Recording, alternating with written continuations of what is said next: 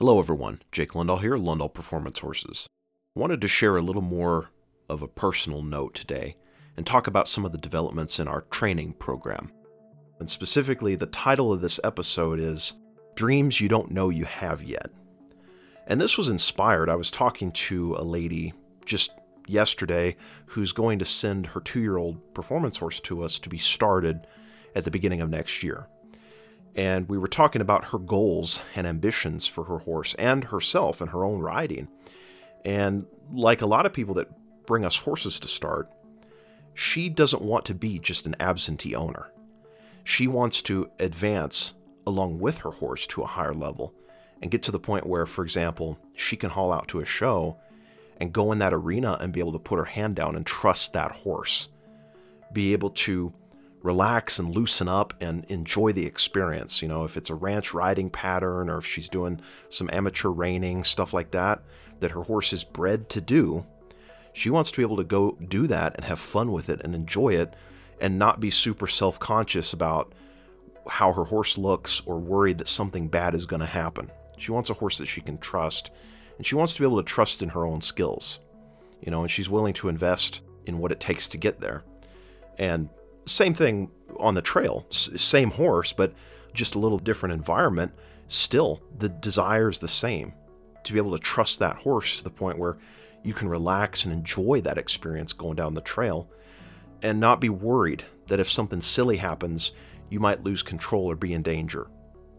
And so we were talking through that, and it got me reflecting a little bit because I often have these conversations with horse owners. You know, I have a whole interview process and it's very important to me to determine what their specific concrete goals are for the horse. It's not enough if somebody comes for training and they say, well, you know, just quote unquote put some time on them, you know, put 60 days on them, put 90 days on them and just give them the fundamentals, you know, or or I just want them better. That's too vague for me. I try to narrow down to specific concrete things that they want to do with their horse or that maybe they want fixed in the cases where it's an older horse that has some training. But typically, people already have a vision in their mind, like little snapshots, you know, like an Instagram reel in their mind already of moments that they really dream about that they want to bring to fruition. In an ideal world, they would be doing X, Y, and Z with their horse. Often it's something very specific, you know, the ranch riding class, the trail ride, where their horse is an absolute champion. Is he isn't the butt of the trail ride, right? And those are important to me. But what's funny is when they are able to get to that level, and I've seen this process play out over and over again with many of the horse owners I've worked with. The goals that they set in the beginning, that they initially thought were like huge milestones, that if they could just do this with their horse, that that would be the be all end all. That's all they ever want. It's amazing how many of those people, when they do accomplish that, they look back and they're like, yeah, this is just the beginning. You know, it's like all these other new doors, things that opportunities and options and things to do with their horse that they didn't even know existed. Or if they knew about it, they were intimidated to try it or or it was too far off in the distance at one time. Now that stuff is within reach and they're aware of it and they want to go after it. And I know that from personal experience. I think it's a journey that everybody goes through. You know, there was a time in my horsemanship life and career when I was younger that horses were a, a real source of fear and frustration to me. Like I work with people at lessons and clinics and so on, and a lot of them are quite a bit older than me and they'll often, some, well, not often, but sometimes, particularly if they're struggling with a confidence issue, a lot of people assume that I can't relate because I'm younger than them, I have more experience with horses, I'm a professional trainer. They just assume that none of this stuff ever ever rattles me, that I can't possibly know the type of fear that they feel on a personal level.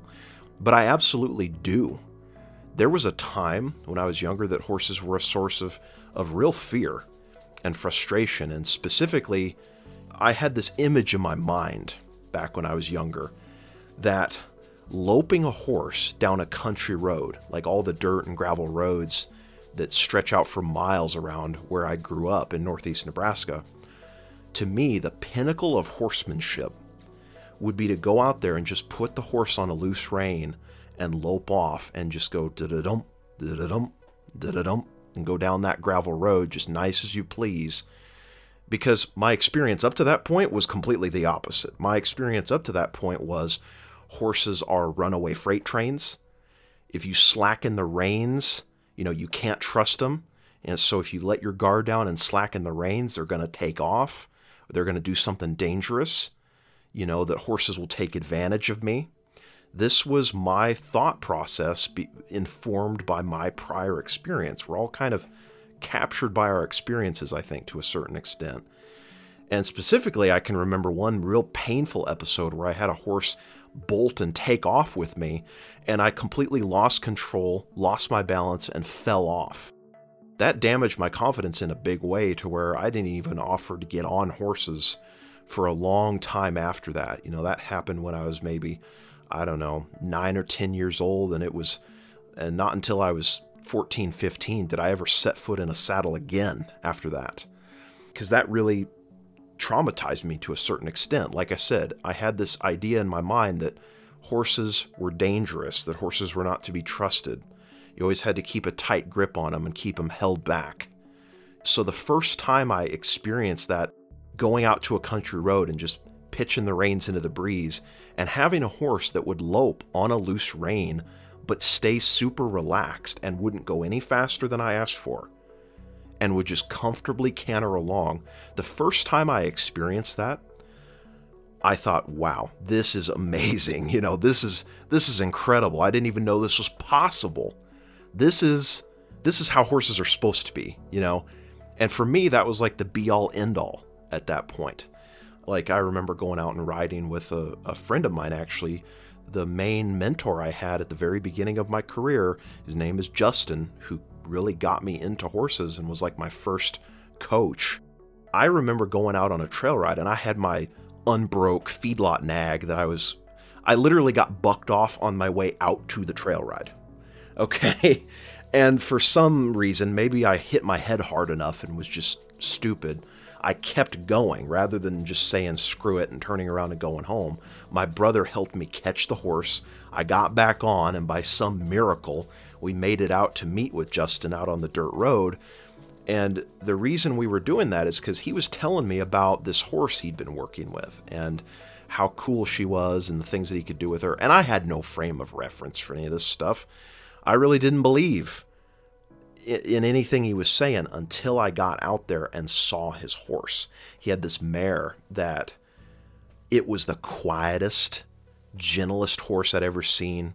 He could canter her down a country road just nice as you please, reins swinging in the wind, just not a care in the world, completely relaxed and content. And to me, when I saw that for the first time, it opened a whole new world of what was possible with horses. And then when I experienced that myself, I was like, man, I've arrived. You know, this is amazing. But the point I'm getting at is that with more knowledge and more experience, you know, over time, that that goal and that milestone kind of faded as far as significance in my mind to where I realized, okay, there's a lot more to this horsemanship thing and and I kind of had this hunger for more knowledge. You know, I almost became addicted to learning everything I could about horsemanship. And another example is my groundwork knowledge. Okay, this is this is extremely embarrassing, but there was a time where I literally didn't know how to lunge a horse. Okay, we all start somewhere, but I have this distinct memory.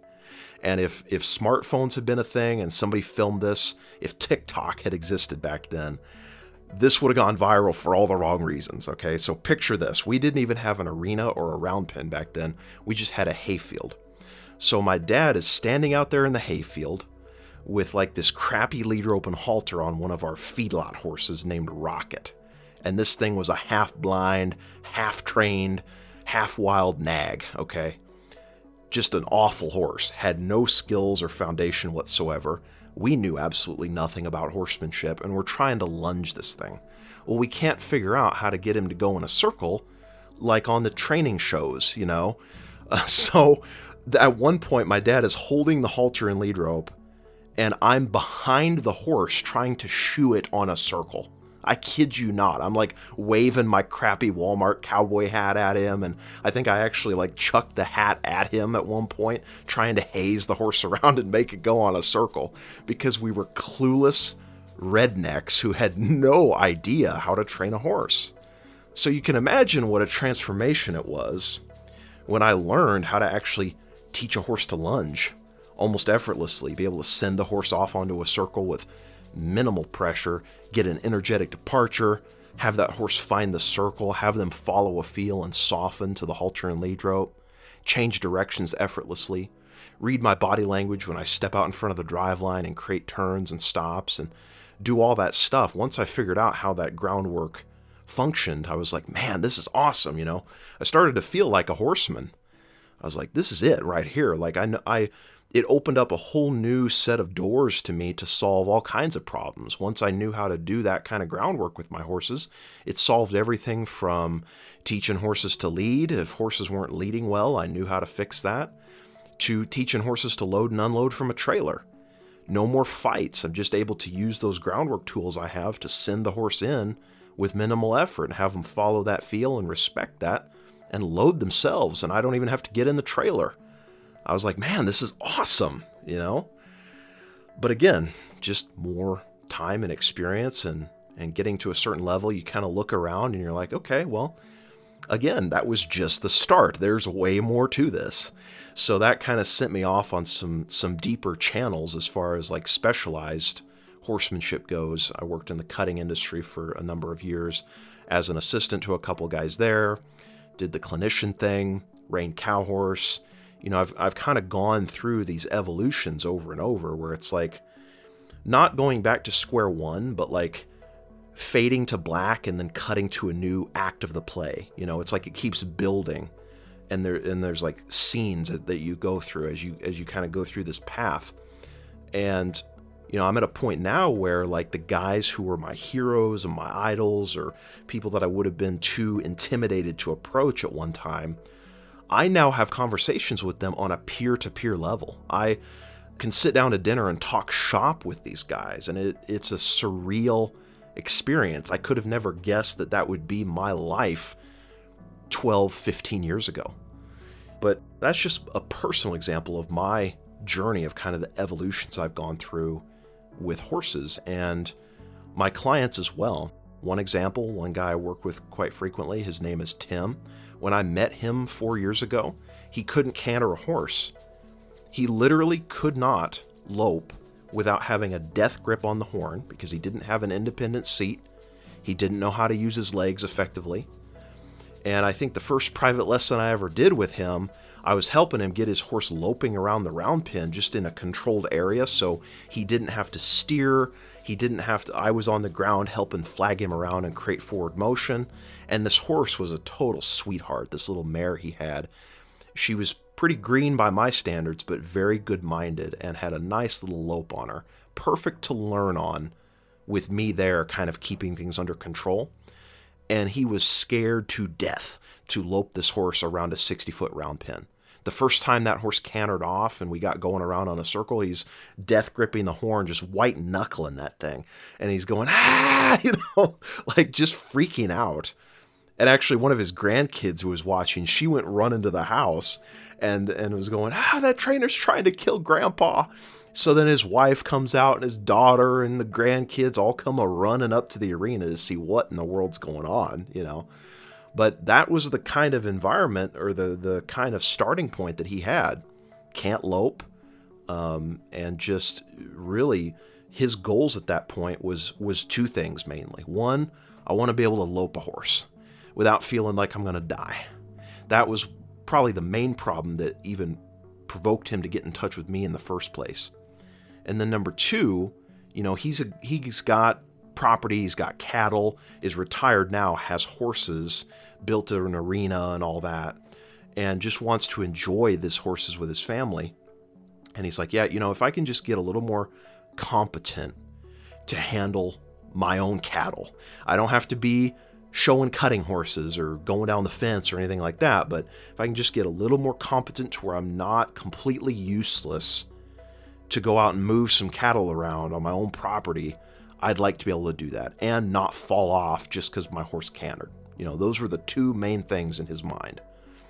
But over the years working with him and through private lessons and through him putting his horse in training with me and and actually two horses came through me. One I helped helped him source that was an experienced cutting horse. The other one I trained. And both of them ended up going back to him then and he went from not being able to lope to now he's showing in cutting. He also shows in RCHA. Him and his wife have traveled all over the country with their horses. His kids have ridden and shown those same horses. And he just sent me the video the other day of a cutting where two little girls, I think around 8 to 10 years old, are riding both of these horses and showing in their youth classes and winning. And the text he sent with the videos was something like, It's great to have such well trained horses. He's gotten to the point where he's showing other people now the ropes. Think about how insane that is. He didn't have any desire to do any showing or anything like that. Now he's hauling ass down the fence and, you know, went from not being able to lope without screaming in fright to doing fence turns. Like, come on now. Like, that's a complete 180 from where he was. He's advanced to the point where he almost doesn't need me anymore.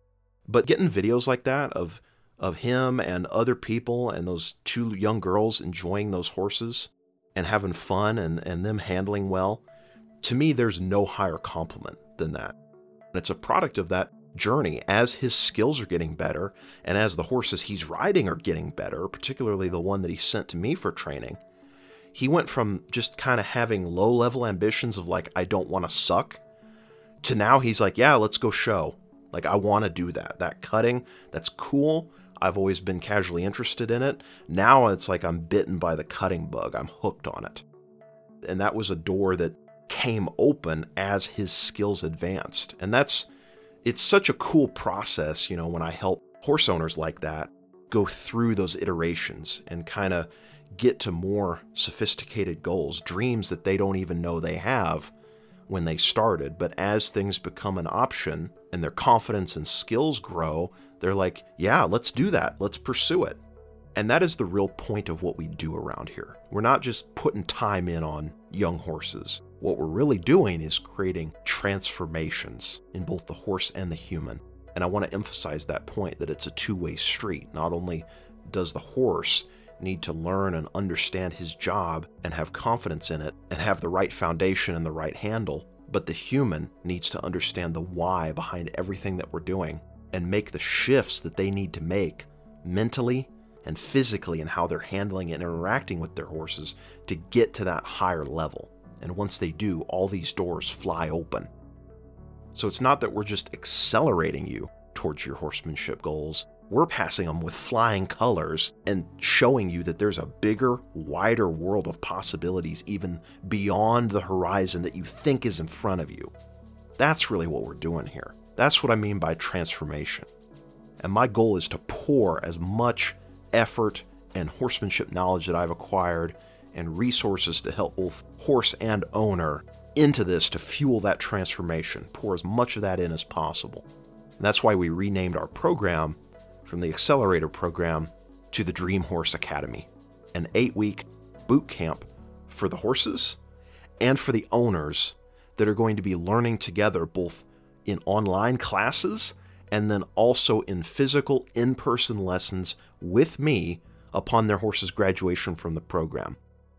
So, if you're the owner of a young horse with Western Performance breeding and you want to give them the ultimate, best possible start in life, and even beyond that, you want to go on a journey with them that will transform you as a horseman, I encourage you to check out our program.